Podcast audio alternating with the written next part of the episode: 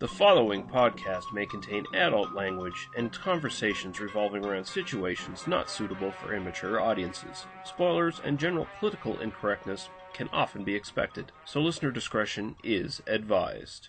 They must be destroyed on sight.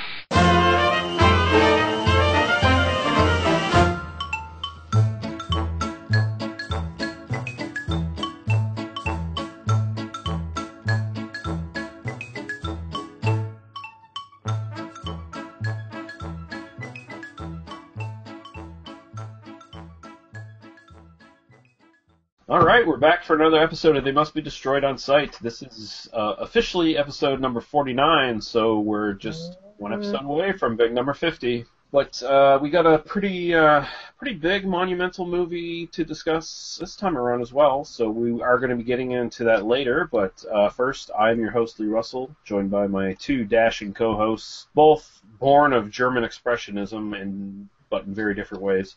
Uh, Dan- Daniel Harper, how are you doing, sir?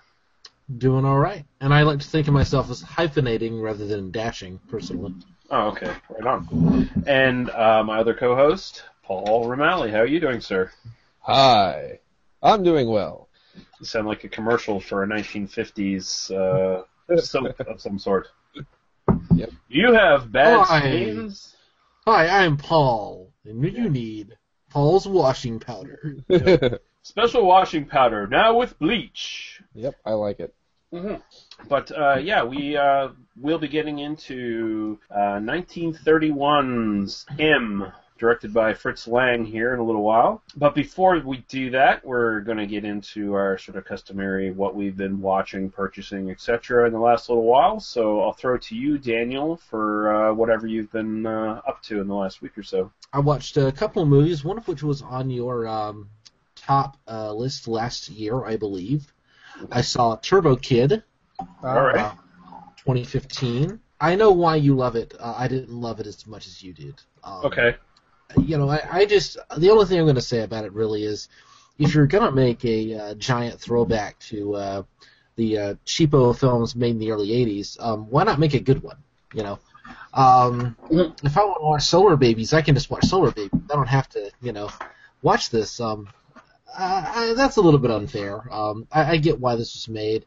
Um, it's kind of a, a, a mixture of those kind of early '80s sci-fi, post-apocalyptic Mad Max ripoffs with uh, slasher gore, um, really heavy gore stuff, which I, liked a lot. And then um, basically a mumblecore movie kind of built into the, the middle of it, and uh, it's the mumblecore aspect that I liked the least. Um, Mumble, Mumblecore, did you say? yes, Okay, I never heard of that.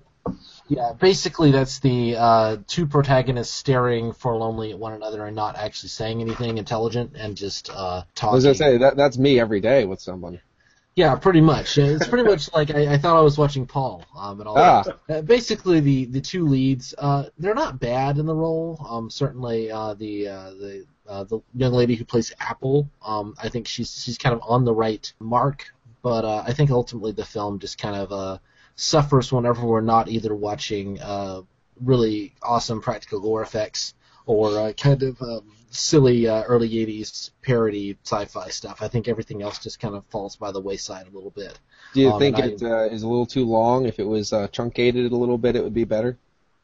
I mean, I hate to use the too long thing. I mean, I think that, you know, if this was an hour, you know, I think that you wouldn't have time for that. I think ultimately it feels padded, but I think ultimately it's like, I, I accept that from the early 80s versions of this because they were just doing the best they could and uh, making the film they, they wanted to make and just kind of like, you just kind of accept that like having 30 minutes of padding is part of what the thing is. For stuff made today, I expect you, if you're going to do this, I expect you to bring a little bit more like psychological complexity or at least interest to it. You know, I do think that the ending of the film basically works. I think that I kind of left the film with a kind of pleasant memory, but it's not something I'm ever going to revisit again. So now that I've shit all over one of your favorite movies, Lee, Yeah, so- well, well, Whoa. well, well, Paul. Uh, so who are we bringing in as our new permanent host? Uh, I think we should bring in uh, our, my breast connoisseur, Greg. I think he would be fun. no, no, that's fine. I, I, can, I can definitely see why people wouldn't like it. Uh, it's, it's it's just one of those things that one of those movies that strikes me in a certain way and works for me, and I, I can totally understand the criticisms of it. So totally fair. I just it kind of reminded me of a little bit of that Kung Fury kind of stuff with the 80s kind of chaos Mhm. going on, and I think everyone has the kind of same ring that if if they tried to make that a full length film, everyone would have just got sick of it. Like you know, 45 minutes into it, I mean, it would have been a little bit too much. So it was good that that film was short, so people could have just got bombarded with everything, and then it went away. So it was like, ah, yes, good, thank you. Uh, okay, well I'm gonna ask I'm gonna ask myself a new question now. Who are my two new permanent co-hosts? Well, I do think that uh, Turbo Kid's way better than Kung Fury, uh, personally. Definitely it is. Yeah.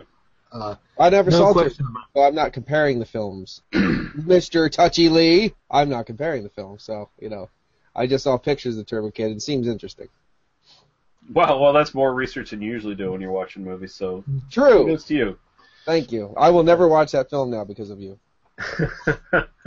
All right, Daniel, continue, sir. I also watched, and this is the only other thing I'm going to mention because I did uh, get to do the little intermission thing where I talked about the other like 20 things I watched last week.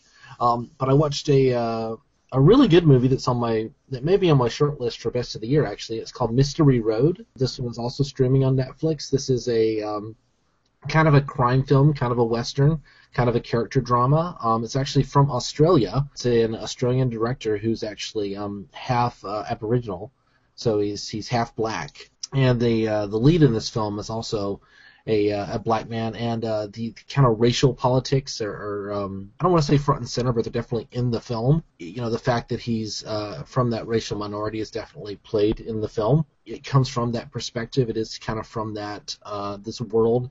It's a crime film that's set in this very small town in this very kind of impoverished region of Australia um, very rural. Um, it really works as a western. Um, this one is about two hours long. You can see the criticism of it being too long. Personally, I think it feels just right. I think it needs that little bit of extra flab, that little bit of extra breathing room to sell some of the um, kind of isolation of this region and to sell some of the uh, the atmosphere of it. Um, it's a slow burn, as you'd call it. Um, I don't want to give away too much more about the plot. I'd actually really like Lee for you to watch this um, at some point if you haven't You- already. You've already piqued my interest. I want to watch this. Yeah, now. it's it's streaming on Netflix. It's absolutely worth um, your time. I'll, I think I'll just wait until uh, until somebody else sees it and talk about it more because there is some some really interesting stuff going on in the film. It's the sort of film where, and and I without giving anything away, casting is destiny, and uh, you'll understand what I mean by that. Just don't look up anything else about the film. Just start watching it, Okay. and um, you'll suddenly see a face you recognize, and that character is playing exactly the person you think he is, but not necessarily in the way you might expect. So Is it uh, I'll Carrot just Top? leave it at that. It is Carrot Top. How did you know? oh My God! Good. oh my god. Like like halfway through, it stops being this kind of slow meditation on crime in uh, rural Australia and becomes like a, a prop comedy routine. My God! If there if there was if there was one person who, if I had to watch them on screen for more than five minutes, that would make me physically vomit, it's got to be Carrot Top. I mean, That, that's it. We're watching Chairman of the Board next week. Uh, They Must Be Destroyed God. I just I just saw that. Look on of the Dead, chairman of the board. Yep. Oh. Psych, we're not actually going to talk about Dawn of the Dead. We're talking about Chairman of the Board. Okay, Paul, anything uh, you've watched in the last little while? Well, it's it's a little bit different. It's not really a film. Well, it is a film, but it's not a Or- more of a documentary of um, a man who lived in Alaska by himself. He he moved out in '68, and when he was 51, built his cabin and everything, and lived out there using only tools that he made and stuff. It's called Alone in the Wilderness. It was actually aired on in the 90s on PBS, and I bought part one and part two of it because there was an expanded documentary for it. And I've just been watching the living craps out of those two things. I, I paid 60 bucks for them, but I don't think I wasted a single penny. Right on. And uh, and it's very it's very motivating. There's not a, there's not a time where I don't watch one of them and get up and need to go stack wood or chop wood or clean the house or do something. And if you if you complain that maybe your life's a little too hard, you watch this go, no, it's not actually. That's pretty easy. It's one of those. It's one of those kind of deals. Uh, and then I watched uh, Sundown today with uh, Bruce Campbell and David Carradine. no, I, I don't think I've heard of that one. Oh yeah, go check it out. It's a great film. Is it a vampire film or? It is a vampire film. You are very clever. Would you well, figure I that think, out? well, you gave me the two act main actors, and you just gave me the title, and I kind of put two and two together there. hmm Yeah. I, I was guessing romantic comedy myself, but it is kind of like a romantic comedy. You Da- okay, so so uh, we got Bruce Campbell. He's he's uh, he's wearing tidy whities. David Carradine's in the closet, auto autoerotic asphyxiating himself. You're Yeah. getting close. It's close. It's actually surprisingly close. You know, Carrot Carradine, Carradine plays a man with a, a chin fetish, you know. Yeah, Hmm. it was it was shot a couple years ago in Taiwan or wherever where where David Carradine died. Oh wait, it's not a movie. It's it's actually It's a documentary. Yeah, that's what, that's actually what it was. All right. Go down on sundown. Yeah, okay. Uh, anything else, Paul? We're gonna go with no on that one. All right. Um, I, I did fast forward M. That counts. So there you go. It counts. Yeah, it counts. I I myself I uh, I'm waiting for my one purchase I've made in the last little while since I bought that big batch of Italian crime films uh, last month. I'm waiting for the original Alien to show up. I, I ordered that, so I'm looking forward to that. That's one of those ones where I should have it. I should have had it years ago, but it was like you know back in the day when we were spoiled and we had DVD stores and stuff. Why the fuck would I buy stuff I could get anytime when Mhm. I'm buying obscure shit and all this rare Right, stuff Right. at the DVD right. store. Yeah, that makes sense. Yeah, and then the DVD store disappeared, and I'm like, like, Fuck, I'm screwed. Yeah. it's like I I'm not have gonna- I have Aliens one and two on Laserdisc, but I don't have them on uh I don't have them on VHS or DVD. Yeah. I actually liked Alien Resurrection way more than I, I thought I would. Number again. part- Uh, part I'm, gonna. I'm, I gonna actually find, I'm gonna have to find a new co-host. I, I liked it more than I thought I would. That's, that's that's not really a compliment though, technically. Okay, okay, I'll give you a pass there because Then I- Daniel, Daniel and I were discussing this off air. Uh, how he was like, "Oh, you didn't, you didn't just buy the whole big uh, Alien anthology set." I was like, "No, I don't like the other films. I just want Alien. And Aliens is is I, don't, I don't even like Aliens all that much." no. No, I, I mean it. It just it doesn't work for me because it's just. I mean, it's a good action film. It's a great action film, but uh, I don't need it. I, I'm not really want. too big into sequels. I mean, obviously, Lee and I know that you know two of the main things that we watched growing up, like um, Friday the Thirteenth and Nightmare on Elm Street, are sequel chaos. But I'm not a big sequel fan. The only sequel that I actually thought I was going to really hate and then I actually like it was Predator Two.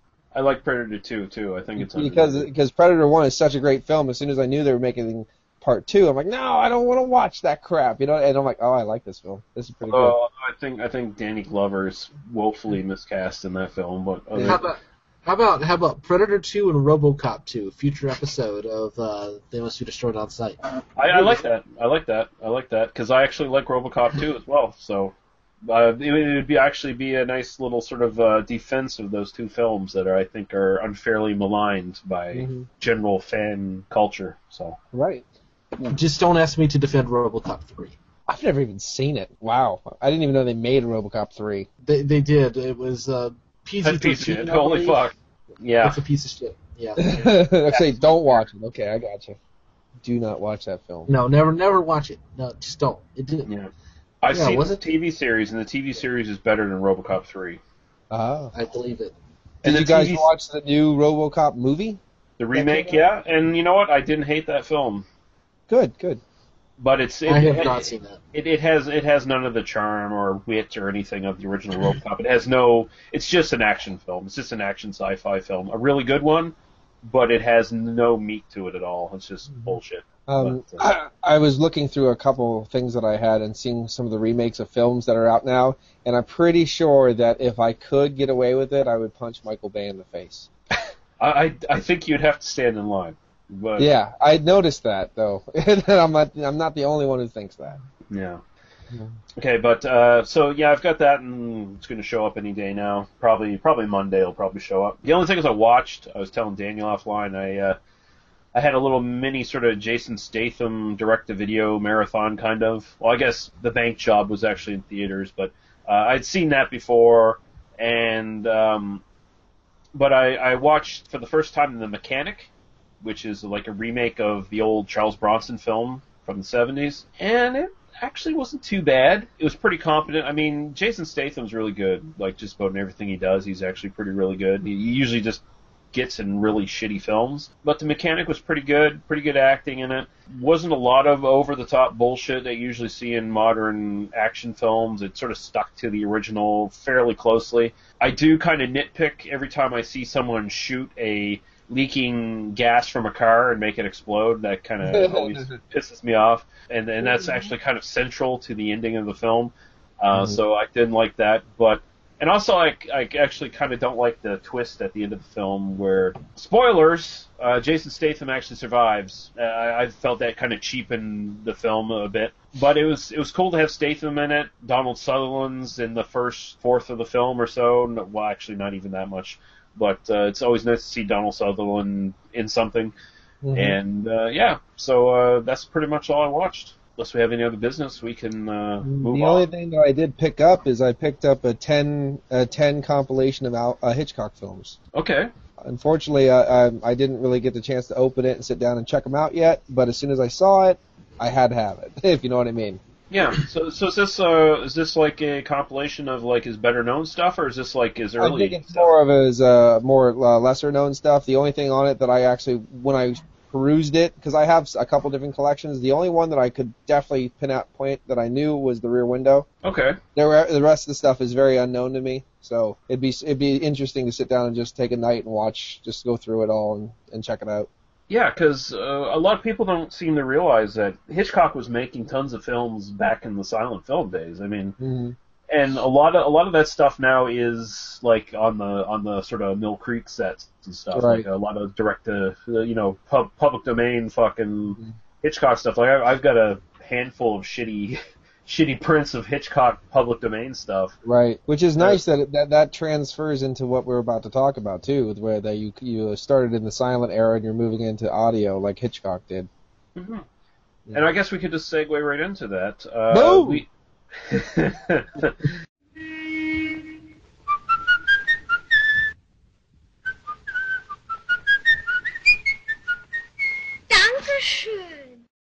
We're, we're going to be talking about M from 1931, directed by Fritz Lang. This is actually his first film with sound in it, after Mhm. directing about a dozen or so silent films from about 1921 or so. He was written by Thea von Harbou, who was his wife at the time, uh, soon to be divorced, and we'll talk more about that, I think. Uh, she did most of the script. Lang also had part in the script, and a lot of this was based on an article by Egon uh, Jacobsohn. It stars Peter Lorre as Hans Beckert, Ellen Widmann as Frau Beckmann, Inge Landgut as Elsie Beckmann, Otto Winnerk as Inspector Karl Lohmann, uh, Theodore Loos as Inspector Gruber, Gustav Grundens as Schranker, Frederick Nab as Franz, Fritz Odemar as the cheater, Paul Kemp as the pickpocket with six watches, Theo Lingen as Baron Fanger,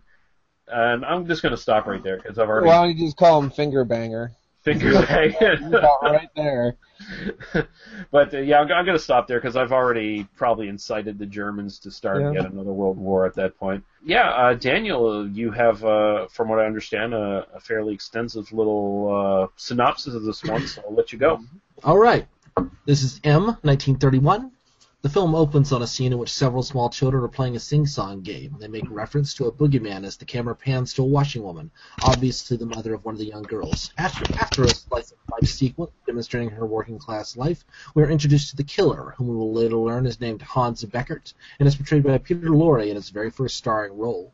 Beckert's introduction comes as a menacing silhouette against a column containing a reward notice for the unknown murderer. And if all this is sounding incredibly German expressionist to you, you're probably envisioning it properly. Mm-hmm. We soon are enveloped by a sense of oppressive unease with occasional lapses into pure panic, as we see how the city at large has responded to these murders. Lynchings are common, the police are incredibly overworked, and the killer is even sending taunting letters to the newspaper. The cops, in a last-ditch effort to find the killer, stage frequent raids on known criminal establishments, which is understandably bad for business for organized crime. Bolstered by a look at their bottom line, the capitalist impulse saves the day, and the mob bosses work together to essentially crowdsource the finding of the killer by enlisting an army of beggars. The strategy pays off, and the murderer is eventually trapped like a caged animal inside a large blocked office complex. In the biggest set piece of the film, we see an army of professional criminals work to systematically search the area as the panicked Beckert seeks any avenue for escape. In the end, Beckert is captured, but the criminal dragnet leaves behind a single man to be captured by the, as it turns out, not entirely incompetent police force. Beckert is taken to an abandoned schnapps factory, where he is given defense counsel and put to a kangaroo court in a sequence that more or less defines mob rule, as the members of the criminal community, put out of their work by the increased police presence, lay out not only moral indignation against Beckert, but also that of economic insecurity.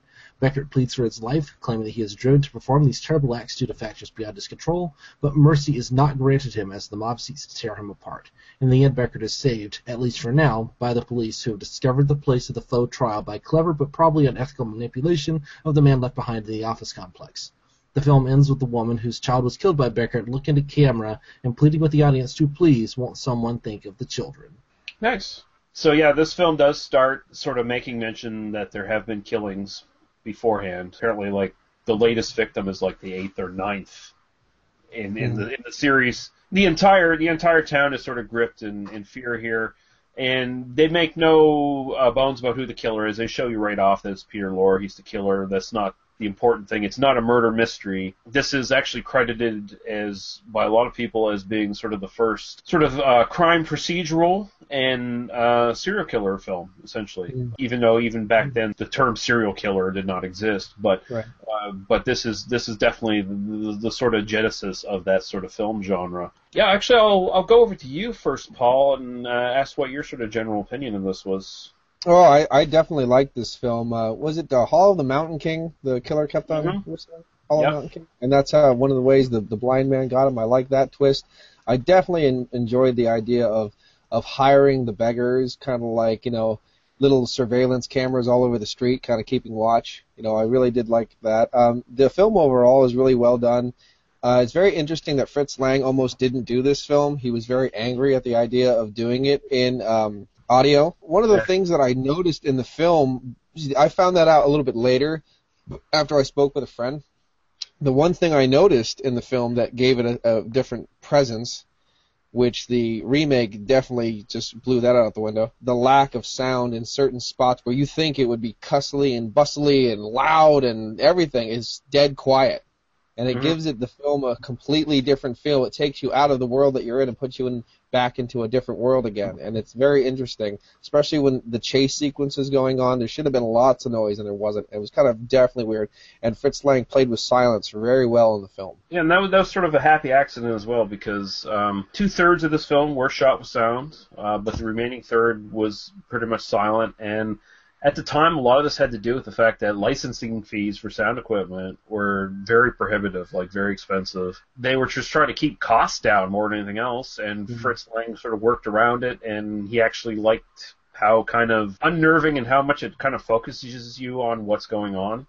And so he just used it to his advantage and, and made it made it work. So It- it's it's very nice to have Peter Lorre as the uh, as the killer to give you the sense of look, this isn't a giant marauding killer. This isn't a giant. This is a guy that you would never expect to do anything. He's just a normal guy. You know what I mean? A small, frail man. yeah, short little short little round bug-eyed man. Yeah. Exactly. You know that kind of interesting kind of concept on it. It's a ve- it's a very good film. I definitely would like. I would like to buy this one. I noticed I went through my collections and I don't have any of it. I don't have a single volume uh, copy of it.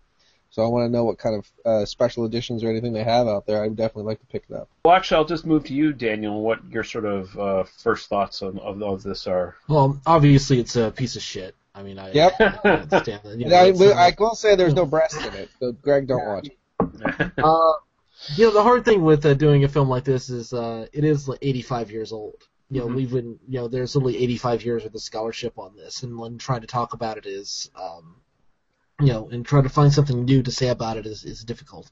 It's a masterpiece. Um, one of the uh, things that, that I'm struck by in this film, um, just kind of trying to rewatch it, and I think which Paul puts his finger on, having not seen it before, is uh, how much of the uh, artifice of it uh, you actually don't notice by today's standards how much of the kind of technique of the film has just been absorbed into modern cinema. Mhm. to the degree that what was really new and avant-garde at the time is almost invisible today, which is something you find with with uh, quite a few of the kind of old masterpieces. Um, this usually gets on the list of like top ten greatest movies ever made. I, I wouldn't have any problem with somebody putting it on that list. I, I echo pretty much everything Paul said. I think that the uh, sequences without sound are really haunting and evocative. Like when it does go without sound, especially uh, watching it today. If you watch like a, a digital version, because it is, I mean, you can watch this for free on the Internet Archive. Like you, you know, it's literally it's in the public domain. So there's you can just stream it online. I think a first time viewer might literally just go, wait a minute, why am I not?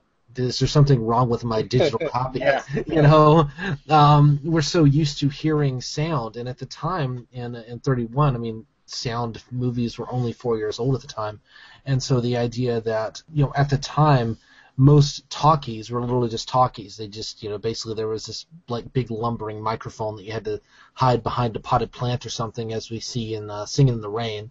You know, you see basically that that process of moving to sound with how cumbersome that was.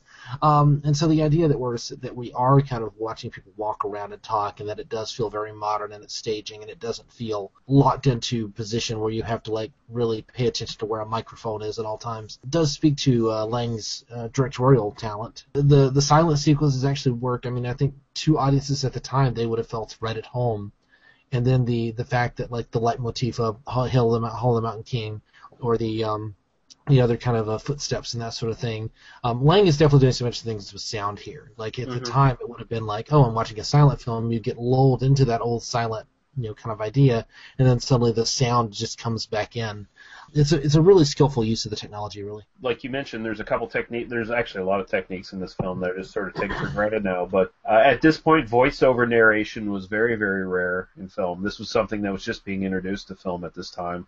So that's actually kind of it was probably be kind of jarring even for uh, audiences at that, that time because they'd probably be used to sort of title cards in between scenes, right, saying what's going on, saying Yes. dialogue. Also, the idea of a musical theme being attached to uh, a character signifying when they're there. From what I understand doing research, this was actually kind of the first time this was ever used in film. So when you get uh, Edvard Grieg's uh, Hall of the Mountain King, very creepy too because he's essentially, you know, sort of nervously kind of whistling that. And actually, that wasn't Peter Lorre whistling that. That was uh, Fritz Lang because apparently, uh, apparently Peter Lorre couldn't fucking do that to, to save his life. I did notice it, like a little bit now. It didn't look like it matched up well, but that's fine.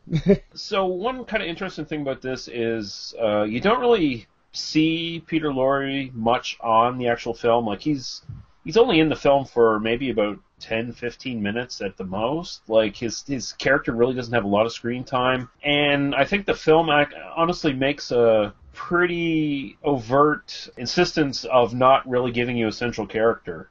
Uh, there really isn't a central character. Like you do get the police chief, you do get Peter Lorre, you do get the criminals, but it jumps between them all the time, as well as the common people. And I think the film tries to make more of a point of society as a whole going in a certain direction, as opposed to sort of the quest of a certain character or the story of a certain character.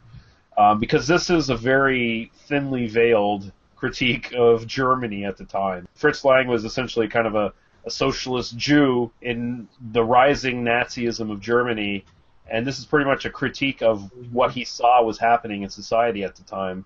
And it very, it's a, it's a very sort of dour, down look on the, not only the common people, but everyone in the police force, everyone in the higher up in government. So he, he's kind of commenting on society as a whole. Actually, I'll probably get more into that, but uh, any any of your guys' thoughts on that sort of? I definitely, I definitely like their the play on suspicion and fear along uh, with the with the regular people on the streets. Every time they see something they don't understand or they suspect, they call a policeman and they like when they harass the old man. Like, Yeah. I, I mean that those those little things where a mob mentality. Never underestimate the power of stupid people in number or scared people in number. Or anything like that, you know what I mean? That's it's a pretty nice uh, play on uh, on morality too. I mean, it it does point the finger at people and say, I'm bad, but you're bad too. So who's the worst? You know, things like I mean, it's there's a lot of playing on different topics that you find in many films that come later.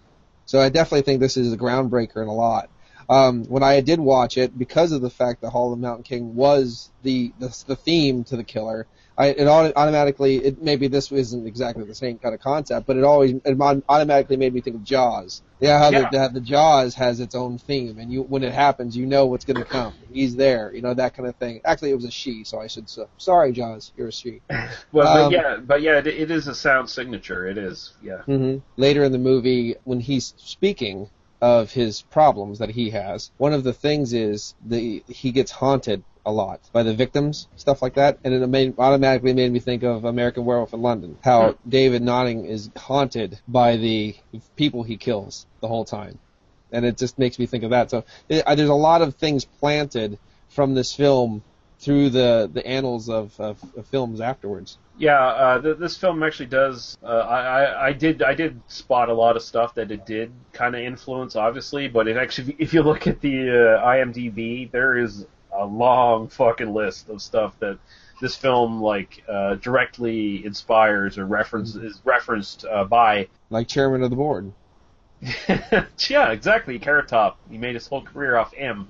Um, but no, it, it, it, it did like directly influence like films within sort of the same era, like The Third Man and The Lady Killers. Then like up to like 1960, Peeping Tom. There's definitely mm-hmm. like Yep. when when you're when you're getting to like the psychosis of a of a killer, is, and that sort of comes out. And then you can know you can go right up to like Dark City from '98, where you, you definitely see a lot, if, if not thematically, at the very least, uh, image-wise, big big time influences from Fritz Lang in those films. Um, Well, Lang, Lang in general as a filmmaker is is basically the the foremost man of the uh, the German expressionist movement, mhm. which then goes on film noir. Essentially, is German expressionism just adapted to sort of you know crime the crime genre, you know, and, and kind of dumbed down slightly based on you know.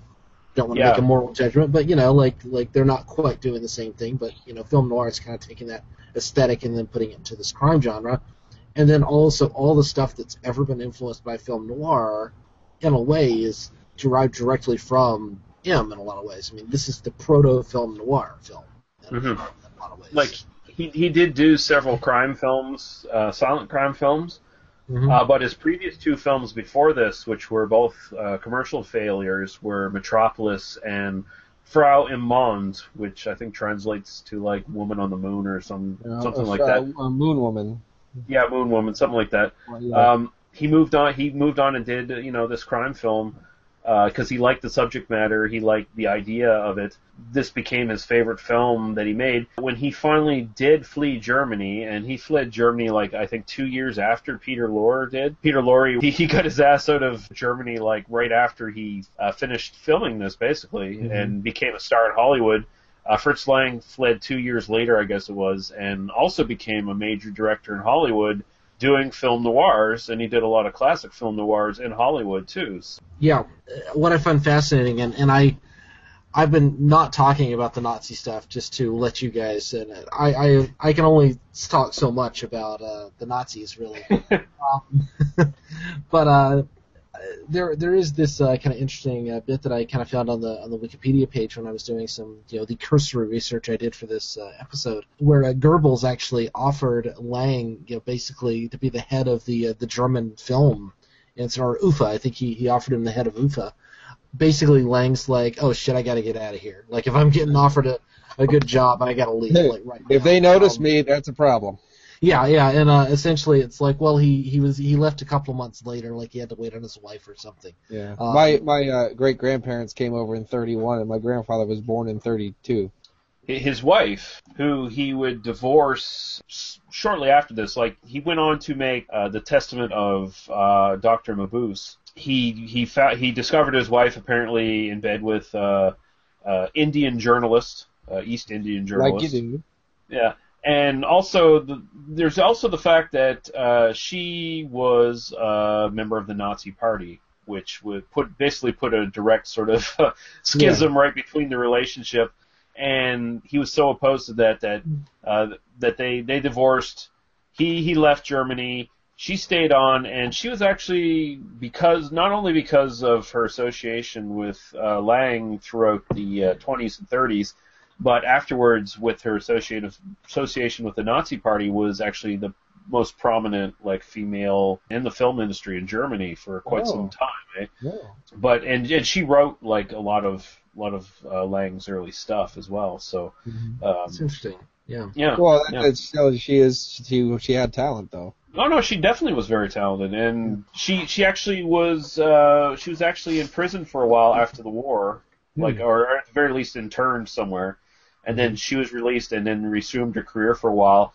She actually uh, one of her films was re-released in Germany in the 50s, and she actually apparently died right after the premiere of it. Uh, she was outside and had a fall and died, but she was already in poor health at that point. Although kind of kind of makes you wonder if maybe someone who wasn't too some sympathetic with the Nazis maybe kind of pushed her outside of the theater. I don't know. I, You never I don't know. know. I, I, I did no research into any of the uh, the case as far as her death, but uh, You know who hates Nazis? Carrot Top. That's what I found out. Carrot Top is definitely on. Time traveling carrot top doesn't kill her. he killed her. Kills He Fritz killed her. Damn it. He pushed her with those big Puffed on steroids and kills the bitch.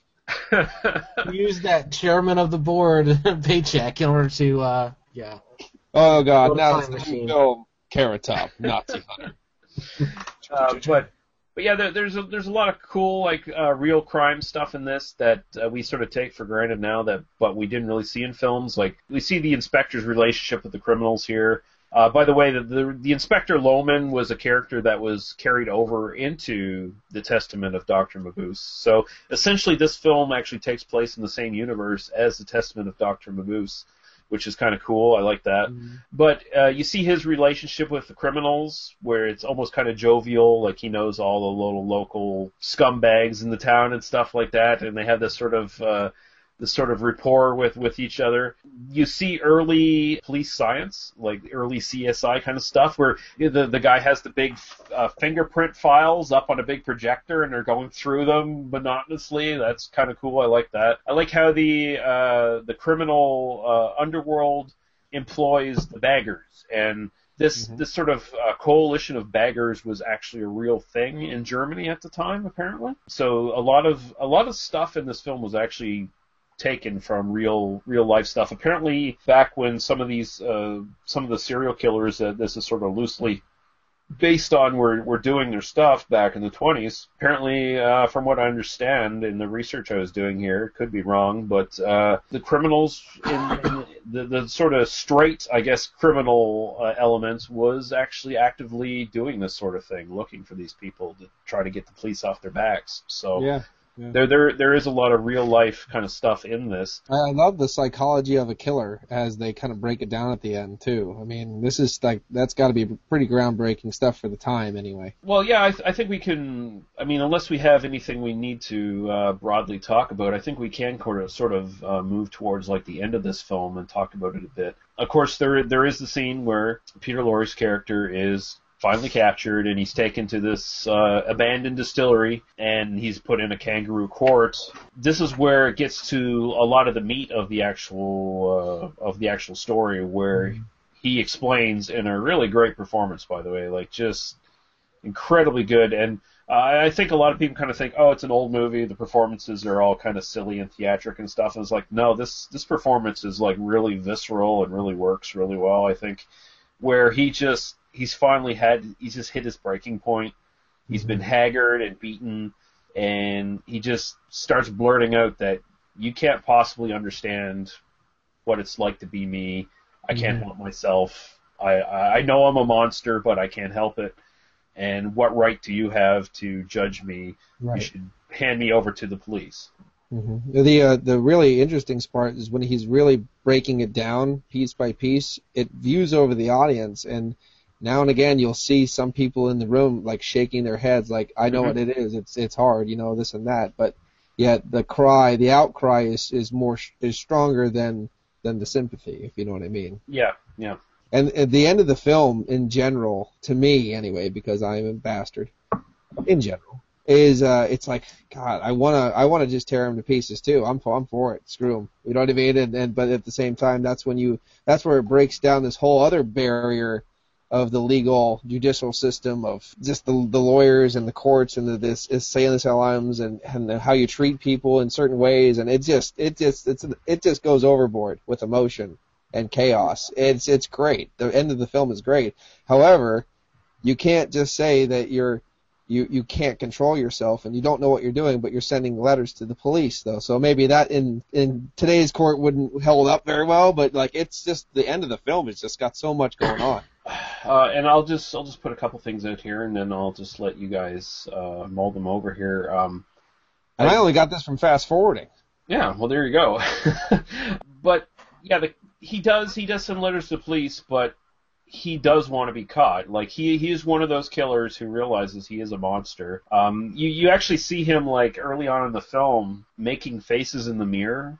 And I, I sort of took that as him trying to see what everyone else saw in him, essentially. Is that monster really there? W- Am I really that ugly? So he sends the letters to police because he does want to be caught. And there's there there is well documented serial killers doing this. Like even when they're taunting the police, they secretly do have the desire to be caught. Uh, Ted Bundy, for example, I believe. yeah. Uh, I think the biggest thing here is they make a point that, that with this kangaroo court that he has no choice in what he does. He he is sick. He is a killer. He kills children. He he cannot control his compulsion.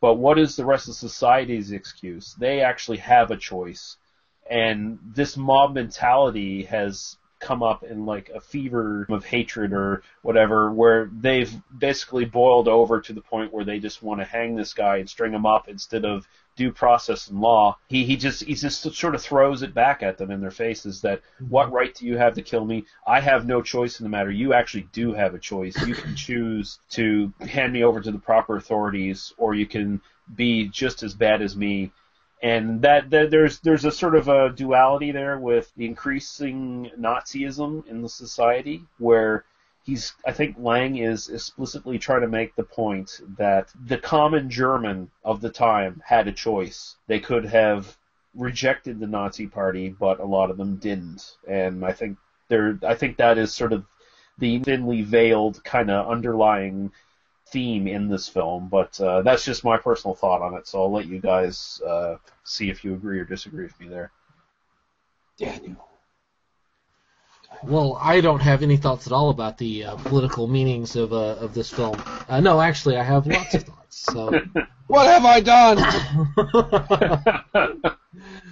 I think there are a lot of different ways to view this. I, I think it's um, interesting that uh, I feel like the film actually pulls its punches in a lot of ways. I feel like it's it's um, not nearly as overt. You you say uh, it's a film that's set in 1931 Germany and it's about a uh, murderer, a child murderer on the streets of uh, Berlin, and uh, the the public approach to that. And uh, you know, if you made that film today, it would be this obviously kind of like Nazi allegory. So the fact that this is made in 1931 makes it this like fascinating historical document. And I think some of the uh, way that we see all levels of this society, we see this kind of sickness pervading the society, this panic and uh, against this uh, this contagion that they see in their in their midst. It's definitely meant to. Uh, I mean, to, to me, the the fact that we spend basically the first half hour of the film just seeing the reaction of the different levels of society to this murderer is as much an indictment of the society as the the kind of final scene. You know, if we were going to rewrite this today, the fact that the that there's never a question about the murderer, about the uh, the fact that uh, Peter Lorre is actually a child murderer, et cetera, et cetera, is probably the one thing that blunts the uh, political angle of it because we know he's guilty. So you can view, for instance, oh well, the uh, the German society is after this contagion in their midst, which obviously are the people who are, I mean, the Jews are the contagion, the quote unquote contagion in the midst of Germany that the that the people are you know hunting upon, or political enemies or whatever. But in this case, so basically the metaphor is then like the Jews are a child murderer. So that's kind of a, a difficult thing to to you know that's kind of metaphorical uh, unanchoring to some degree. Um, which I you know I understand that you can also view Peter Lorre's character himself. Peter Lorre, the Beckert's character, he says there's this sickness inside of me that is making me do this. So Beckert might represent might be there's this sickness inside of the German people, for instance, Mhm. that is making us do these horrible things. You could view it that way, and then the larger society kind of reflects Beckert's inner society, inner inner kind of struggle, which I think is, is probably the way that I, I like to view it. Um, I have a slightly different read on the on the end of the film, uh, Lee, and I, I would like to, to go into that slightly, which is that the people doing this trial are not the kind of uh, official heads of government. The police in this film are shown as being basically competent. Mhm. If the uh, criminals, if the criminal element had not done this dragnet and uh, cornered this guy and then taken them off, uh, the police are literally sitting in the guy's flat. They find the guy, they, they, they sit there, they're waiting on him. If he had just come home the way he was supposed to, they would have caught him. So, so the fact that the police are shown as basically competent is an interesting element of this film that I think gets lost in a lot of the discussion of it. What we see is that the criminals, the people who elect themselves, who put themselves up above the kind of democratically elected, the, the kind of set upon authorities, these people run a court without any sense of like trying to protect the rights of the accused. They, they're just going to rip and limb from limb. In a sense, it is, uh, in the summary I said, this is a literal instantation of mob rule.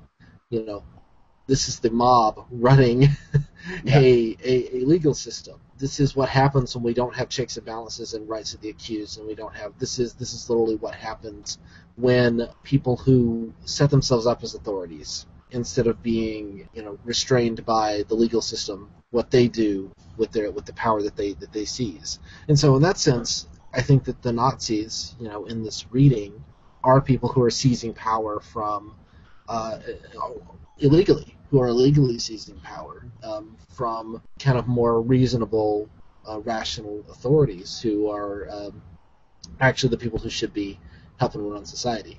Yeah, I think I think I'm in pretty much agreement there. I think you just articulated better than I did, essentially, because you're right. The police are incredible, actually incredibly competent in this film. They're they're doing their jobs very well. They're just you know, they're they're overworked, so it takes them. They're just maybe a half step behind the criminal element, who have an advantage by hiring all the beggars on the street and being everywhere at every time, which the police can't do. But yeah, the the head of the cri- criminal syndicate, uh, I guess his nickname is like Safecracker or something like that. Safecracker, yeah. Yeah, he he is like th- there, there's no bones about it. He is a Nazi thug. Like he is presented as a Nazi thug. I guess Lang is making a point that yeah, these are the people who are trying to take power through mob rule and brutality, and then he's showing the common German person getting behind that in the crowd. Essentially, I didn't I didn't mean to uh, imply that like everybody in the society. I guess I guess I probably worded it properly was you know going in that direction because he does he does make a point of saying or, or show at least showing in the film that uh, the police element were trying to do their jobs. The politicians, for the most part, were scheming to save their own asses. they weren't so much interested in in supporting anything else other than themselves. But and I guess he's trying to make a point that maybe uh, the rest of the politi- politicians were kind of uh, being lazy and stuck in their ways and weren't seeing the advancing threat of Nazism perhaps in their society. I don't know, but It's a, it's But- a pretty nuanced view. I mean, it, it really it really has. It's it's not a, a there's not like one way to straightforwardly read this. You know, I think it, it does have uh, it does show a kind of full featured society. Uh, one other element that I, I just want to bring up just before we kind of move on is uh, the economic uh, elements of this. Um, the fact that um, in 31, uh, Germany was in the midst of a, a the, the worst part of their Great Depression uh, was, was during this period, and that's very clearly shown. You know, the the factory is an is an abandoned schnapps factory, and this is you know people have have been driven to the criminal lifestyle because they don't have jobs anymore, and so they're just stealing from each other.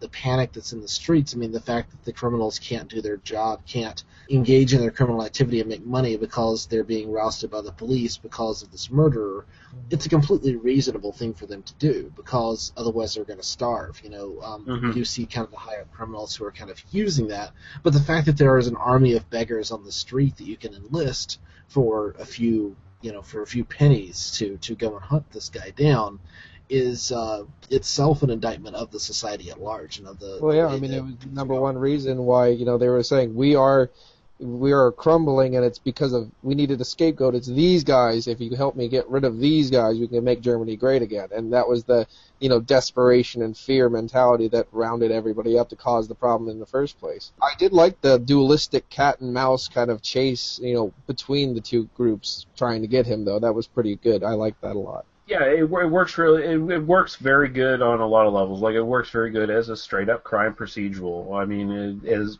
as sort of a suspense film, it works very well. Like where they're tracking him in the building, it is very suspenseful, and you actually kind of feel sorry for Peter Lorre's character, where he's being hounded down. And you're right, it, it does show Germany in very dire straits. Uh, everything looks dingy and dirty. The streets, even the wide ones, the way he shoots this film, they look kind of cramped, claustrophobic.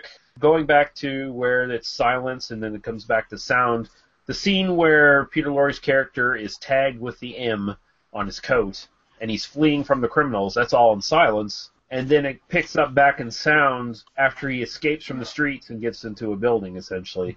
And mm. it's very tense and very well done, and it feels very claustrophobic.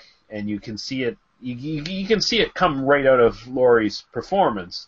He is just sweating and nervous and jittery, and you can feel his you can feel the walls closing in on him just through his physical performance alone. There is uh, one scene in a bar. It's everything is dingy and dirty and uh, it does not look good at all. So it really does speak to the poverty of the place.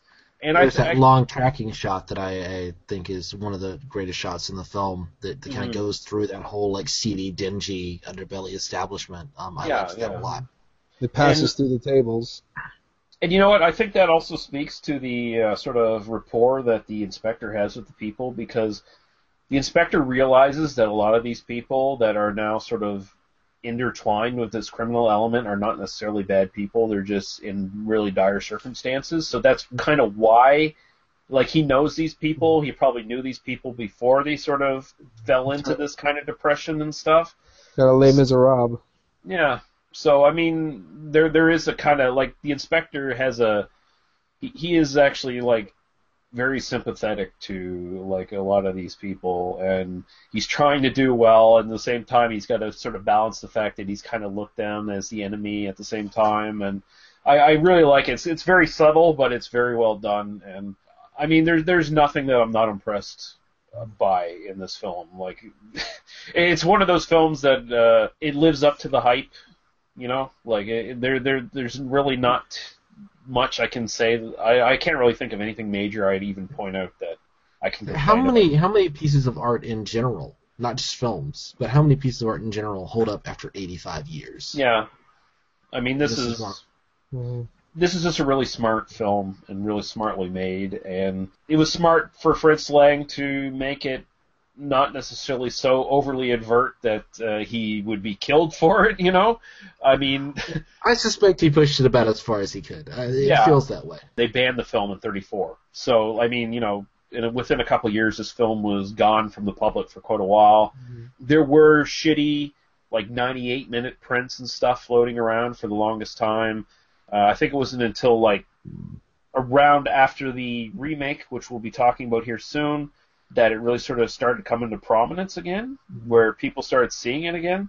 This film is now widely available, not only because it's public domain, but because you can get it in really good versions. The 110 minute restored version, which is still missing some stuff. Like there, there is a couple missing scenes. There, there is a there is a well-known missing scene in this of a sort of prank call to the police of someone trying to confess uh, of being the murderer who is actually not the murderer. So there's even a bit of a smart, even smarter little kind of look at how some people react to a killer on, on the large, uh, on the loose or whatever. You know, all these fake calls into the police. I did it. I did it. I'm a killer. You know, like trying to g- gain fame off of a actual killer. This uh, was released. I have the and I paid a pretty penny for it too, but the uh, Criterion DVD from 2005, which is the the best restored version, essentially 110 minutes, which there there really isn't any other version that's longer than that, and it was released, I believe, in 2010 or so for Blu-ray. So you you can get it and there, there's a couple different Blu-rays out there, not just Criterion, but uh, it is out there. Honestly, and I think we'll get into it uh, here in a minute, but the only special feature that is lacking on this is actually the remake from '51. That should be on this. Uh, Criterion released The Killers, and they had the remake on that as a special feature, essentially. Right. Why not do it with fucking the remake? The one thing I could say before you go move on, I you know I didn't really talk about the ending a little bit, but the thing that that you guys didn't mention because you looked into it into a different aspect, into a different light, and you were looking more into the the Juden population of Germany at the time, and and coinciding with that. Uh, one of the things that I noticed in the film that I got out of it is the dualistic aspects of everything, and he wanted to keep you on both sides of the fences the whole time and I believe that is number one reason why it was a child killer, because it plays with our senses a little bit more than a just a woman murderer or just a random murderer. He keeps you on the side of the police and the side of the mob at the same time. There's no one time when I felt I was on one side or the other, because you're fighting for the idea of civil, civility and justice, but at the same time you're you're you hurt inside because as a father I know these things and I would kill anyone who hurt my kid. Mm-hmm. I'd, they would never go to a policeman. I would kill them. Well, I, th- I think And that goes. that, that is very polarizing in this film. Yeah, well, I, th- I think that just sort of speaks back to what I was sort of mentioning there, where there is no real main character in this film, where it, I think it presents all the sides kind of equally throughout the film to a mm-hmm. certain degree. So it it doesn't try to doesn't try to give you a, like a leading man to garner your sympathy with, where You're This always is- I was bouncing back the whole time between the two. You know, uh, even when the police were killing themselves in a room filled with smoke. That was the funniest scene when I the the only reason I I finally worked out that that was not the same meeting at the same time because it took me a little bit was one room was literally like there was a bonfire in the middle of it. Well, yeah, the that that was a subtle cut, wasn't it? Like where it, it Yeah, cut between it was the very police subtle. and cut. it cut Yeah. between between the like the officials and the police and stuff, and the actual criminals planning to capture Mhm. this guy. Yeah, the only reason I finally got I worked out very quickly though, but everyone in the police was smoking something, and the room was filling with smoke more and more every second, and I'm like, that is hilarious. So I, I think I think we all are pretty much in agreement here, Yes. and I think it's pretty pretty obvious that we all love this film. We think it's pretty Oh. fucking great. Do you want to start off talking about the uh, remake there, Daniel? Since you actually kind of introduced us to it, because I was not aware that this existed. So. Sure. Uh, I actually wasn't either. I was uh, doing again my kind of cursory research on this film. Actually, I I do want to uh, just one more thing I'll say about the Mhm. original, just is that the uh, the the title, the full title is actually M. A city looks for a murderer, and you Mhm. keep you you know kind of pointing out that there's not a a lead in this film. It's about the city. It's about this oppressive environment. About It's society. this- yeah, it's about society, and I think that that's that's the key thing that we keep kind of coming back to. There's not a lead in this film. There's an antagonist, but there's no real protagonist. So Well, even Um, even at the end of the film, it made me so angry was like, the, the I got this weird vibe of you know it's no one's fault. You know what I mean? They never put the blame on the murderer the whole time. No, and it gave that that society kind of view of no, you don't have to take personal responsibility for your ability for your for your actions. It's not your fault. Don't worry about it. Oh, we'll just put you away or this or that. It just makes even the end that you know we it's not going to help anything. We need to you know people need to take care better care of their children. I'm like it's the parents' fault that the murderer killed them. I what the hell's wrong with you? You know, and I just got I left angry. I left happy because the film is very very good, but I left angry at the same time. Well, I, I, I don't think I don't think honestly the film places blame on anyone. I think it makes a point that it's so nuanced that you can't. you actually have to make up your mind on your own on, on who you think is in the right or in the wrong, or at least in, in the middle somewhere, right? Well, it's I- very I nice. feel like- a, a film that makes your brain work that much is very nice. I feel like, and, and here's where I'm of two minds about this, and I and I don't know the answer to this because Lang can't possibly. I mean, today in in 2016, we don't even have you know the idea of like having to tell parents to watch their children is almost like comical. Like like mm-hmm. th- that's just not something. And so you do kind of go, in 31 was this something that, that people were like concerned about you know is this like is this like kind of a cultural is i mean was there this epidemic of like parents essentially not paying attention to their kids and their kids were getting hurt Well, the Um, other the other side, I mean, we had a very bad pop, you know, at the I mean, maybe in the 30s, but in America and in other places, you know, the kids were going to the workshops at you know eight. You know what I mean? We, I mean, Yeah, there yeah, was yeah. that that very bad part of of of society there. Well, Well, I, I, the, I, I the think other side the other side would be maybe the lesson is so obvious. Maybe it's like parents take care of your children.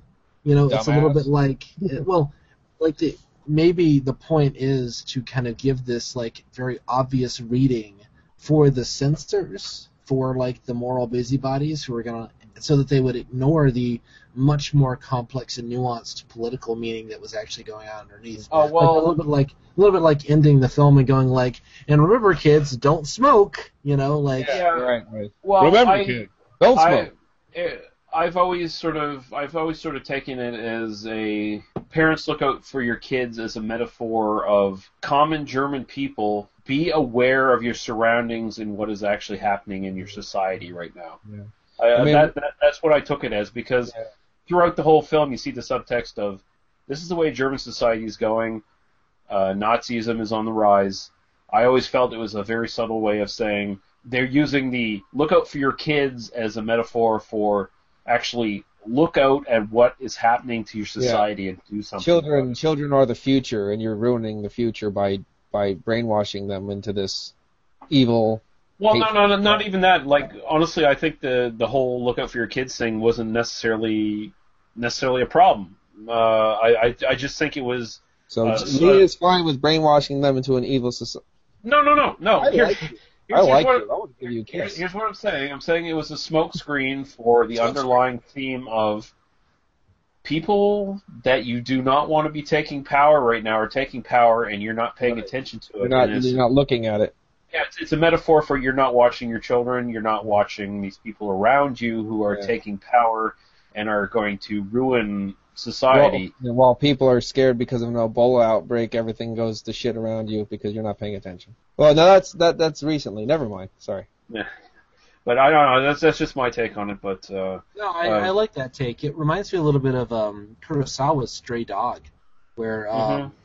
the there's this very explicit message of uh, this is at the end of the war, obviously. So this is you know almost 20 years later, um, and this is uh, you know Kurosawa makes a point of you know saying these children are the future of Japanese society. These children, so we need to put our resources into making them grow to be better people and Mhm. like better people than we were. Essentially, is kind of what the film would argue in some Well, ways. Only only here in M we're getting it at the beginning. We're getting before this comes up and like you guys things are fucked up right now. Think of your kids. Let's not go into this horrible, horrible uh, totalitarian state. And then uh, nobody listened. That was And no one listened, and that's what happened. Yeah, yeah. if And- people would and- listen, if people would listen to M, you know, then uh, and and we should we should do Stray Dog at some point, but I will say Stray Dog definitely deals with basically a displaced generation of Japanese after the war, and it's like we have to deal with the fact that our society has been dramatically changed by this war. Like we we've actually like for the most part the the Japanese populace was basically just thrusted out of the Middle Ages. Because I mean they were they were a very technologically advanced society in World War II like to a certain extent. The majority of their populace was still living in like uh, feudal Japanese conditions to a certain certain degree. And it was like a big massive change where all of a sudden they had the Americans coming in uh, restructuring their society driving the society to a certain direction and you had all these war veterans and scarred, uh, traumatized people coming back into society. And I'm not. Uh, I'm just going to shut up now because we need to talk about that movie at some point. But uh, back to 1951's M. There, Daniel. Uh, continue Sure. on. sorry, I, I completely got got us sidetracked in the middle of a sentence there. But uh, yeah, so in my cursory research for um, the 31M, I- I'd always kind of thought like there is this there is this uh, question, you know, in, in terms of like how do we criticize these things? How do we talk about artifacts from other cultures? Like, is there do we take the new critical approach, where we look at these things with fresh eyes and try to interpret the art as it exists and what it means to us and kind of have a personal interpretation of it, or should we view it as something that is um, based in a in a particular time and place? And I think uh, Lang's M is pretty much the like epitome of like this is a film that you cannot ever divorce from its time and place. Like in order to understand this film, you have to understand that it was made in 1931 and, and in the rise of Nazism. Like that's the only way to understand this film. And then you go, well, what would this film look like if it wasn't made during that time? You know, what what would the kind of ordinary quote unquote version of this film look like? And then it turned out it was made 20 years later. There was an American version, there was an American remake, and I and I found that and I thought, well, I have to watch this just just to see. And uh, it turns out I didn't write a full plot summary because what's the point of writing the same plot summary Yeah. twice? Um, it's largely the same film. There are subtle differences, which I, I th- well, there are some profound differences, but um, basically it's uh, the same film, and it just turns into a pretty effective little crime film. Like really it, it's good. not like it, uh, the 51 version is is really well done. I mean, I was kind of expecting to watch 10 minutes of it and turn it off because it was a piece of shit, and it, it isn't at all. Um, Mhm. I said to you, I said to you uh, off air, you know, if the 31 version didn't exist and all we had was this version, you'd kind of remember it as like this little, you know, underrated noir classic. Yeah. Um, it's only the fact that the that the original exists and it's such a this monument of cinema that the I think the 51 version has been Well, so buried. in the in the 51 version with the breakdown of the criminal at the end i mean that harkens back to you know misguided hate from a mother when it breaks down the psychosis and you see that i mean i don't know if that's the first film that really broke that down but you see that in countless films after that oh yeah. Well, no. Well, yeah, no. This is this is pre-Psycho. Like this is Yeah. before Norman Countless Bates.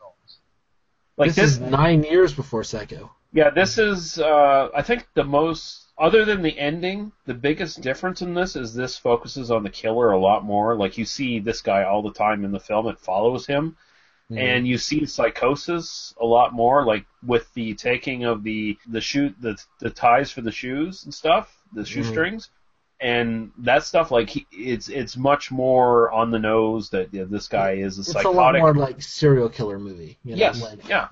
you know.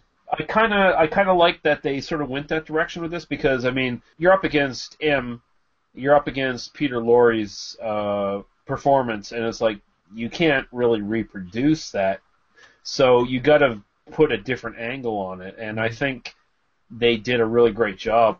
I mean, I I do like the killer's uh, breakdown in, in fifty in fifty one as well. I mean, it, it it does get very emotional too. I mean, it doesn't it doesn't try to mirror. I don't know. It does it does a very good job as well. It just, as you said, it takes a completely different angle and the breaking down of the psychosis, why he's like that. It's very good, and it does harken back to millions of films after that. I notice it does have more of that Yankee GI music in it though, so you get you don't get the silence like you do in the in the thirty one. Well, this this movie is, is definitely an American movie, but I think it's pretty uh, remarkable how easily they transition the story from like 1930s Germany to 1950s era USA, where you have the whole sort of uh, uh, House of Un-American Activities Committee thing going on, which is sort of the big thing here. Like that basically takes place takes the place of the Nazism of uh, the of the uh, original. Later we still get McCarthyism and it still blackballs people for nothing and so And- it didn't well, listen either. Well, they're they're talking about yeah, they're talking about the uh, sort of communism McCarthyism thing, Yeah. uh, which is actually something that actually kind of directly affected this film. This film kind of dropped out of out of the fucking uh, public's eye just after it was released. Essentially, that's just because that's why that's one of the reasons why no one knows about this film. It was just kind of shit canned, essentially. Uh, like some of the people involved in the production of this were actually, you know, part of were actually victims of the House of Un-American Activities Committee. So, um, yeah, the uh, the director Joseph Losey actually had to uh, leave the country um, because he was being hounded by by HUAC at, at that point, um, which Mhm. is uh, which is a shame. Actually, um, I did some uh, research. I, I did a, uh, j- again just looking into this film a little bit. The director had previously directed a, a few years earlier a children's like comedy musical film called The Boy with Green Hair. um, which is uh, apparently about a uh, essentially it's an extended metaphor for communism because Oh, yeah. he wakes up one morning and he has green hair and everybody's making fun of him and like ostracizing him and everything. And uh, I'm I'm trying to track that down and and watch it. So I'll uh, maybe I'll, like my give you guys a little uh, view of it uh, next week. But Nice. Kind of strange that Joseph uh, Losey gets basically the same treatment that Fritz Lang got as well. Mm, He well, was getting, uh, you know, he was like, okay, I gotta get the fuck out of here. If you know what I mean. That, I mean, that's strangely. well, you know Well, when you when you when you have political powers who are uh, using uh, authoritarian rule to uh, get Yeah. rid of what they disagree with, um, it, Right. it kind of Scary. doesn't matter, you know. Yeah. Um, Yeah, there, there's there's a lot of that same mob mentality here with with the sort of McCarthyism thing. Uh, I mean, you know, you had you had fucking assholes like Ro- Ronald Reagan fucking testifying on his fellow actors and stuff. Oh yeah, he's a communist. We should fucking get him out of the fucking country or whatever. Like that shit was going on. But also, it, it, it's kind of interesting how this one sort of incorporates sort of modern stuff. Like it uses the sort of uh, general panic and mob mentality. Uh, it sort of makes a sort of correlation between that and television, how sort of mass media was kind of like infecting the country at that Mhm. time. Yep. So you Yep. you see a lot of that. Um, I mean, there, there's there's a little exchange uh, where police are asking certain witnesses, like, "Did you see him?" And like the woman's like colorblind, and it's like, "I don't know what the color was. Uh, maybe it was red. What are you, a commie?" Uh, Well, what's funny, that scene is mirrored from one of the original, um, but Mm-hmm. then they, they had that, that kind of communist angle to it, um, to to the remake. Uh, one of the biggest differences uh, in the film is the fact that the uh, in the 51 version, the uh, killer actually uh, has a young girl with him while he's running from the the criminal, the uh, the dragnet that's coming after him. Mhm. Actually, they're not criminals; they're just uh, kind of they're, they're not beggars. They're actually um just foot soldiers in the in the criminal organizations, I guess, in the remake. So that's uh, the difference. But the fact that he has a young girl with him and uh, he's you- you're kind of actively thinking, what's he going to do to this girl while he's Yeah, I, I thought he was going. Um, I, I was actually wondering, is this film going to go there? Is he going to kill her? And when they break into the room, are they going to see like the girl's legs poking out from like a behind a table or something? Like, I was like, wow, if they went that there's, far, I'd there's be a like, definite wow. there's a definite dread to that. I mean, you know, it definitely it definitely pushes a lot harder on that. I mean, you know, well in the original, I mean, while we know that uh, Lorre is the the murderer and we are rightfully supposed to think of him in terrible ways, uh, I think that the remake pushes a lot harder on that. Uh, this is a bad guy. It's good that we're coming after him right. um, which again kind of then plays up that well, and then he's being hounded by you know it's essentially this is this metaphor for the you know kind of communist witch hunts and that sort of thing. I mean, it would be interesting to see. Watching the 51 version, I started thinking, I wish this had been a film that had been remade every 20 years. Like, imagine what the 1971 version would have been like. It would have been Oh, like wow. about the hunt for hippies, you know? Yeah. In '91, it would have been about like crack cocaine, you know. In There would have been- 2001, it would have been on. Would have- There would at least would have been an orgy in it, for God's sakes. Sure, sure. Uh, you know, in 2001, to imagine Jess Franco directing M in 1971. Yeah, Like, yeah, that's that's what I'm talking about. But, So- Yeah, I mean, after, Miranda after and her- 2000, it would be the Islamophobia, which it is now, which is actually. Well, you know that I, I, I think that I think if it was Jess Franco doing it, it would be Soledad Miranda walking around naked for most of the film. It's like, No, oh yeah, we we, yeah. we got a plot That- here that's- somewhere. That's the question with his films: is it, is it pre or post Miranda? I mean, that's Yeah. that's the question. Yeah, yeah. That's really the question, yeah. Uh, but it, it is interesting to, to kind of think about, like, if this had been a movie that really was remade every every couple of decades, you know, what Which what which kind of almost thing? should be, like in, in a way, because that would be so pertinent that it would almost should be, in a way. Yeah, I mean, I would I would love to see it. It's funny how not terrible the 51 version is. You know, Mhm. I don't have a lot to say about it because I feel like we kind of covered a lot of this in the 31 version, but uh, it, it's worth tracking down if you've only seen the original. I mean, if you're only going to watch one, watch the original, no Yeah. question. But uh, the 51 version is absolutely worth watching. It's not a terrible movie at all. No, it it's Um, shot. In it's fact, shot it's quite really, good. It's shot really well too. Like looking at how it's shot with like seeing the city and stuff, like it looks really great. The sequence uh, where they're chasing the kill in the building, in this case they used the Bradbury building, which it was later used for Blade Runner as well. It's got kind of like a French architecture to it, which is very uh, uh, very eye catching. It's got those sort of like sort of Z form kind of fucking uh, sharp angle staircases and stuff going up and everything. Looks really cool. It's it's kind of interesting. Like during the time that this was done, this was also produced by Seymour Nebenzahl, uh, who did the who produced the original. And during this time, he actually re-released M, although it was like I think in the sort of uh, edited form, like 98 minutes, where the fuck it was.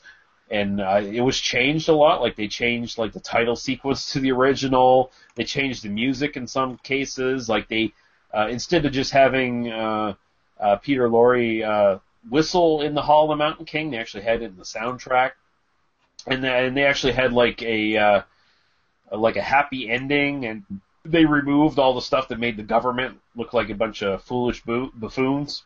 Mm-hmm. So it was definitely it was definitely catered to like an American audience. Yeah, the no, time. Well, a lot of times, I mean, if you if you don't watch this and you don't look into it, it's not really you know one of those films that if a, per- if a person isn't looking for it, they might not notice that it's all about the government. I'm, I mean, that's the. I mean, I don't know a lot of people that wouldn't get little bits of it, but there are some people I'm assuming that would watch this film and not. It was just the people after a child murder, if you know what I'm saying. Yeah, yeah. And you you because you automatically identify. Well, this isn't the guy who just believes in something. This is a guy who kills kids. So he's a bad guy. We got to go after him and go Yeah. kill him. You know what I mean? And then then you really have to talk more about what's right and what's wrong near the end of the film. So even if you're not looking for political banter, you still have you still have a morality issue by the end of it where you have to pick and choose, which is no matter who you are, you have to watch this film and you have to look into yourself at some point in time. Well, it's also also interesting. Uh, definitely one big difference in the remake. The the head of the criminal syndicate in the original was definitely presented like as an overt Nazi. Uh, here, the criminals are just pre- presented as straight up American gangsters. They're they're not presented as, they're, as- they're practically businessmen. Like Yeah. they're, they're they're really. It's. I mean. Yeah, and and uh, also, hey, uh, Raymond Burr as the sort of raspy voiced, heavy guy, the enforcer in the gang. I, I, I like that. I, I like finding out that he was in this. They actually changed the story up at the end to the point where it's actually the government officials in collaboration with the criminals who are the actual villains in this one, like the the mayor or whatever, who's trying to improve his uh, stand his standing in the political field. So that that's where the sort of McCarthyism thing comes down, where essentially that's what McCarthy was doing as well, sort of like garnering power and prestige in the public eye with his fucking bullshit. So they they make a point of that with this sort of buffoonish mayor who is trying to uh, use machinations and uh, uh, improve his public image by capturing this criminal and or this killer or whatever and stuff. There, there's definitely some overt changes there, as well as the uh, defense attorney for for the killer in the end. Yeah, because he's basically just a drunk, and he's and he's not. Uh, in, in the original, the the defense attorney is actually kind of trying to get the guy Yeah. off. I mean, he's and and here he's he's very reluctant. He's like, no, no, no, I'm you know, and that can speak to the ineffectualness of the uh, of the court systems in a way. Well, you know? I, I think I think I think deep down, like maybe I was just reading too much into this character, but I was watching him, and he becomes like a central character in the last act, like in the last Yeah. 15 minutes of the film or so. He all of a sudden becomes a central character. I kind of felt that this guy deep down was like the only sort of uh, idealist of in the whole picture. It kind of felt like he was kind of a sort of a, a metaphor for like the sort of idealist and the sort of oppressive, restrictive No, no, 1950s absolutely. Amer- American society being beaten down by the by the the system he was part of. In the end, you know, he he's he's beaten down to the point where he becomes a drunk. And then when he finally tries one last grasp of trying to, you know, be a good person, he gets shot for it. Essentially, you know. So uh, I I, th- I I thought I thought there were some pretty really interesting and smart differences made in the Very interesting that you mentioned that because I was watching the original thinking the guy was going to get killed the whole time for trying to stand up for the guy. That was very interesting. One of the more uh, principled per- people in the film, I love his line that you cannot silence me. You know what I mean? Like, this will not silence me. And he keeps going, and it's like you can't silence justice. I mean that kind of uh, mentality. It's pretty interesting. Uh, because at first, when I saw the guy, uh, his just defense, I thought it would be more of a joke, more of a, hey, yeah, um, you gonna kill him yet? I mean, one of those kind of kind of things. And it turned out he was his his basis of uh of saving the person was it's just really weird. It's one of the ones that that that's one of the things that gives you it's the end so much emotion besides Peter's rant.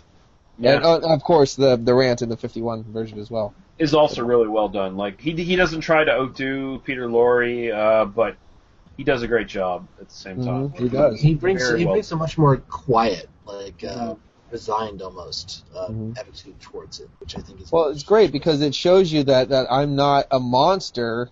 I'm a nor- I'm a quiet, resigned, you know, weak human, but I do these things anyway. It's it's and then that's really the scary part. That's what the the Norman Bates character was so well in Psycho.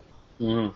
You know, he's not Jason Voorhees. you know what I mean? That kind of Yeah. mentality. He's just Yeah, the, yeah. Boy, the boy next door. And I think they, I think uh, Psycho took a lot from that. Yeah, like I, I was I was watching this, I was thinking like, there's a lot of Norman Bates there. Like it, there's only like one shot where you see him in his apartment, and you see that framed picture of his mother, and he's like I assume that's his mother, and you know he's he's pulling at the he's pulling at the uh, the the shoe ties, and then eventually he like chops the head off of that. Uh, strangles the head off of that clay doll he has of a little girl and yeah. that wasn't that wasn't that wasn't just a little bit too obvious. yeah, both feels kind of gimmicky, but at the same time, I like it where instead of doing the Hall of the Mountain King whistling, he's like playing a little pipe and is like kind of a Pied Piper almost kind of motif going on there. I thought it didn't do anything to disgrace the original. Like it, it stands up on its own.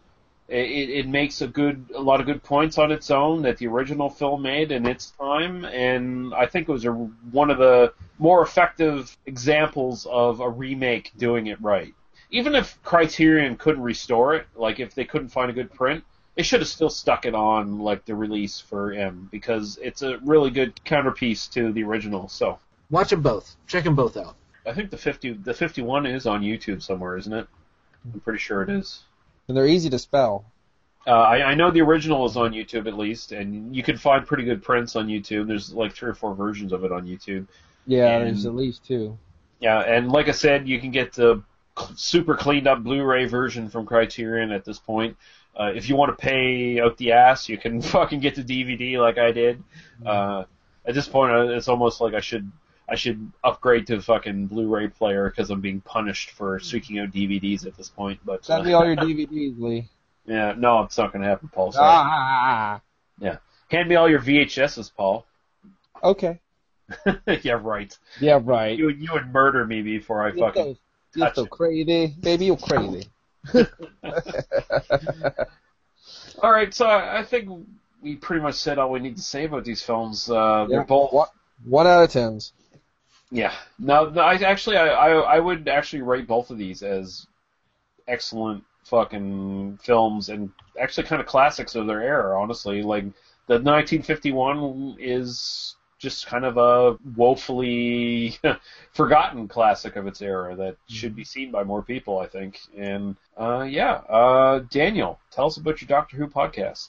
Absolutely. Sorry, I was actually just looking to see if the 1951 version of M was available anywhere, and uh, you can buy a DVD for six dollars on Amazon. Um, They and do there are other ways to get it, but uh, you know there is a DVD available on Amazon. Yeah, it probably it probably looks exactly the same as the torrent you found us. So there you go. Yeah, the the uh, less legal way that I found it. So um, you know, enjoy that too. Um, yeah. So if you do want to uh, listen to me talk with my wife about uh, old science fiction television show, you should uh, check us out on uh, Willie Spaceman, a Doctor Who love story, because we talk about Doctor Who and. Um, we're up to the 80s from the Fifth Doctor era, and uh, Lee was supposed to be on the next episode, but scheduling didn't allow that Yeah. recording to happen in quite the same way. But we're going to get him on soon, and we'll figure it out. But I think the next episode I'm going to put up will be our Series 9 uh, recap.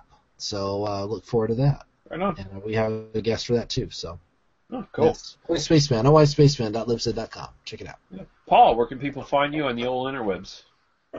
You like hearing beer reviews? Check me out on PA Brew News, YouTube, and Facebook. Bye. Now with more bleach. Now with more bleach. Now with less communism. Never. Con- consume, obey. Yeah, exactly. That's another film we'll have to fucking do at some point. Yeah, so uh, the trailer will tell you where to go. Uh, we're on iTunes. Please go to fucking iTunes, subscribe to us, leave us a five star rating. Tell us how much we suck or tell much how, how much you love us, but leave us a five star rating at the same time. That'll be great because that'll get us out to more people, and uh, that's what we're looking forward to. Uh, leave us comments and questions. Leave us suggestions for films you want us to review because we're definitely open to that. Like I think if you've been following this podcast for any amount of time now, you see that we're pretty varied in the stuff we watch. So uh, it's not all just horror. It's not all just this or that. We, we Sadly. definitely, yeah.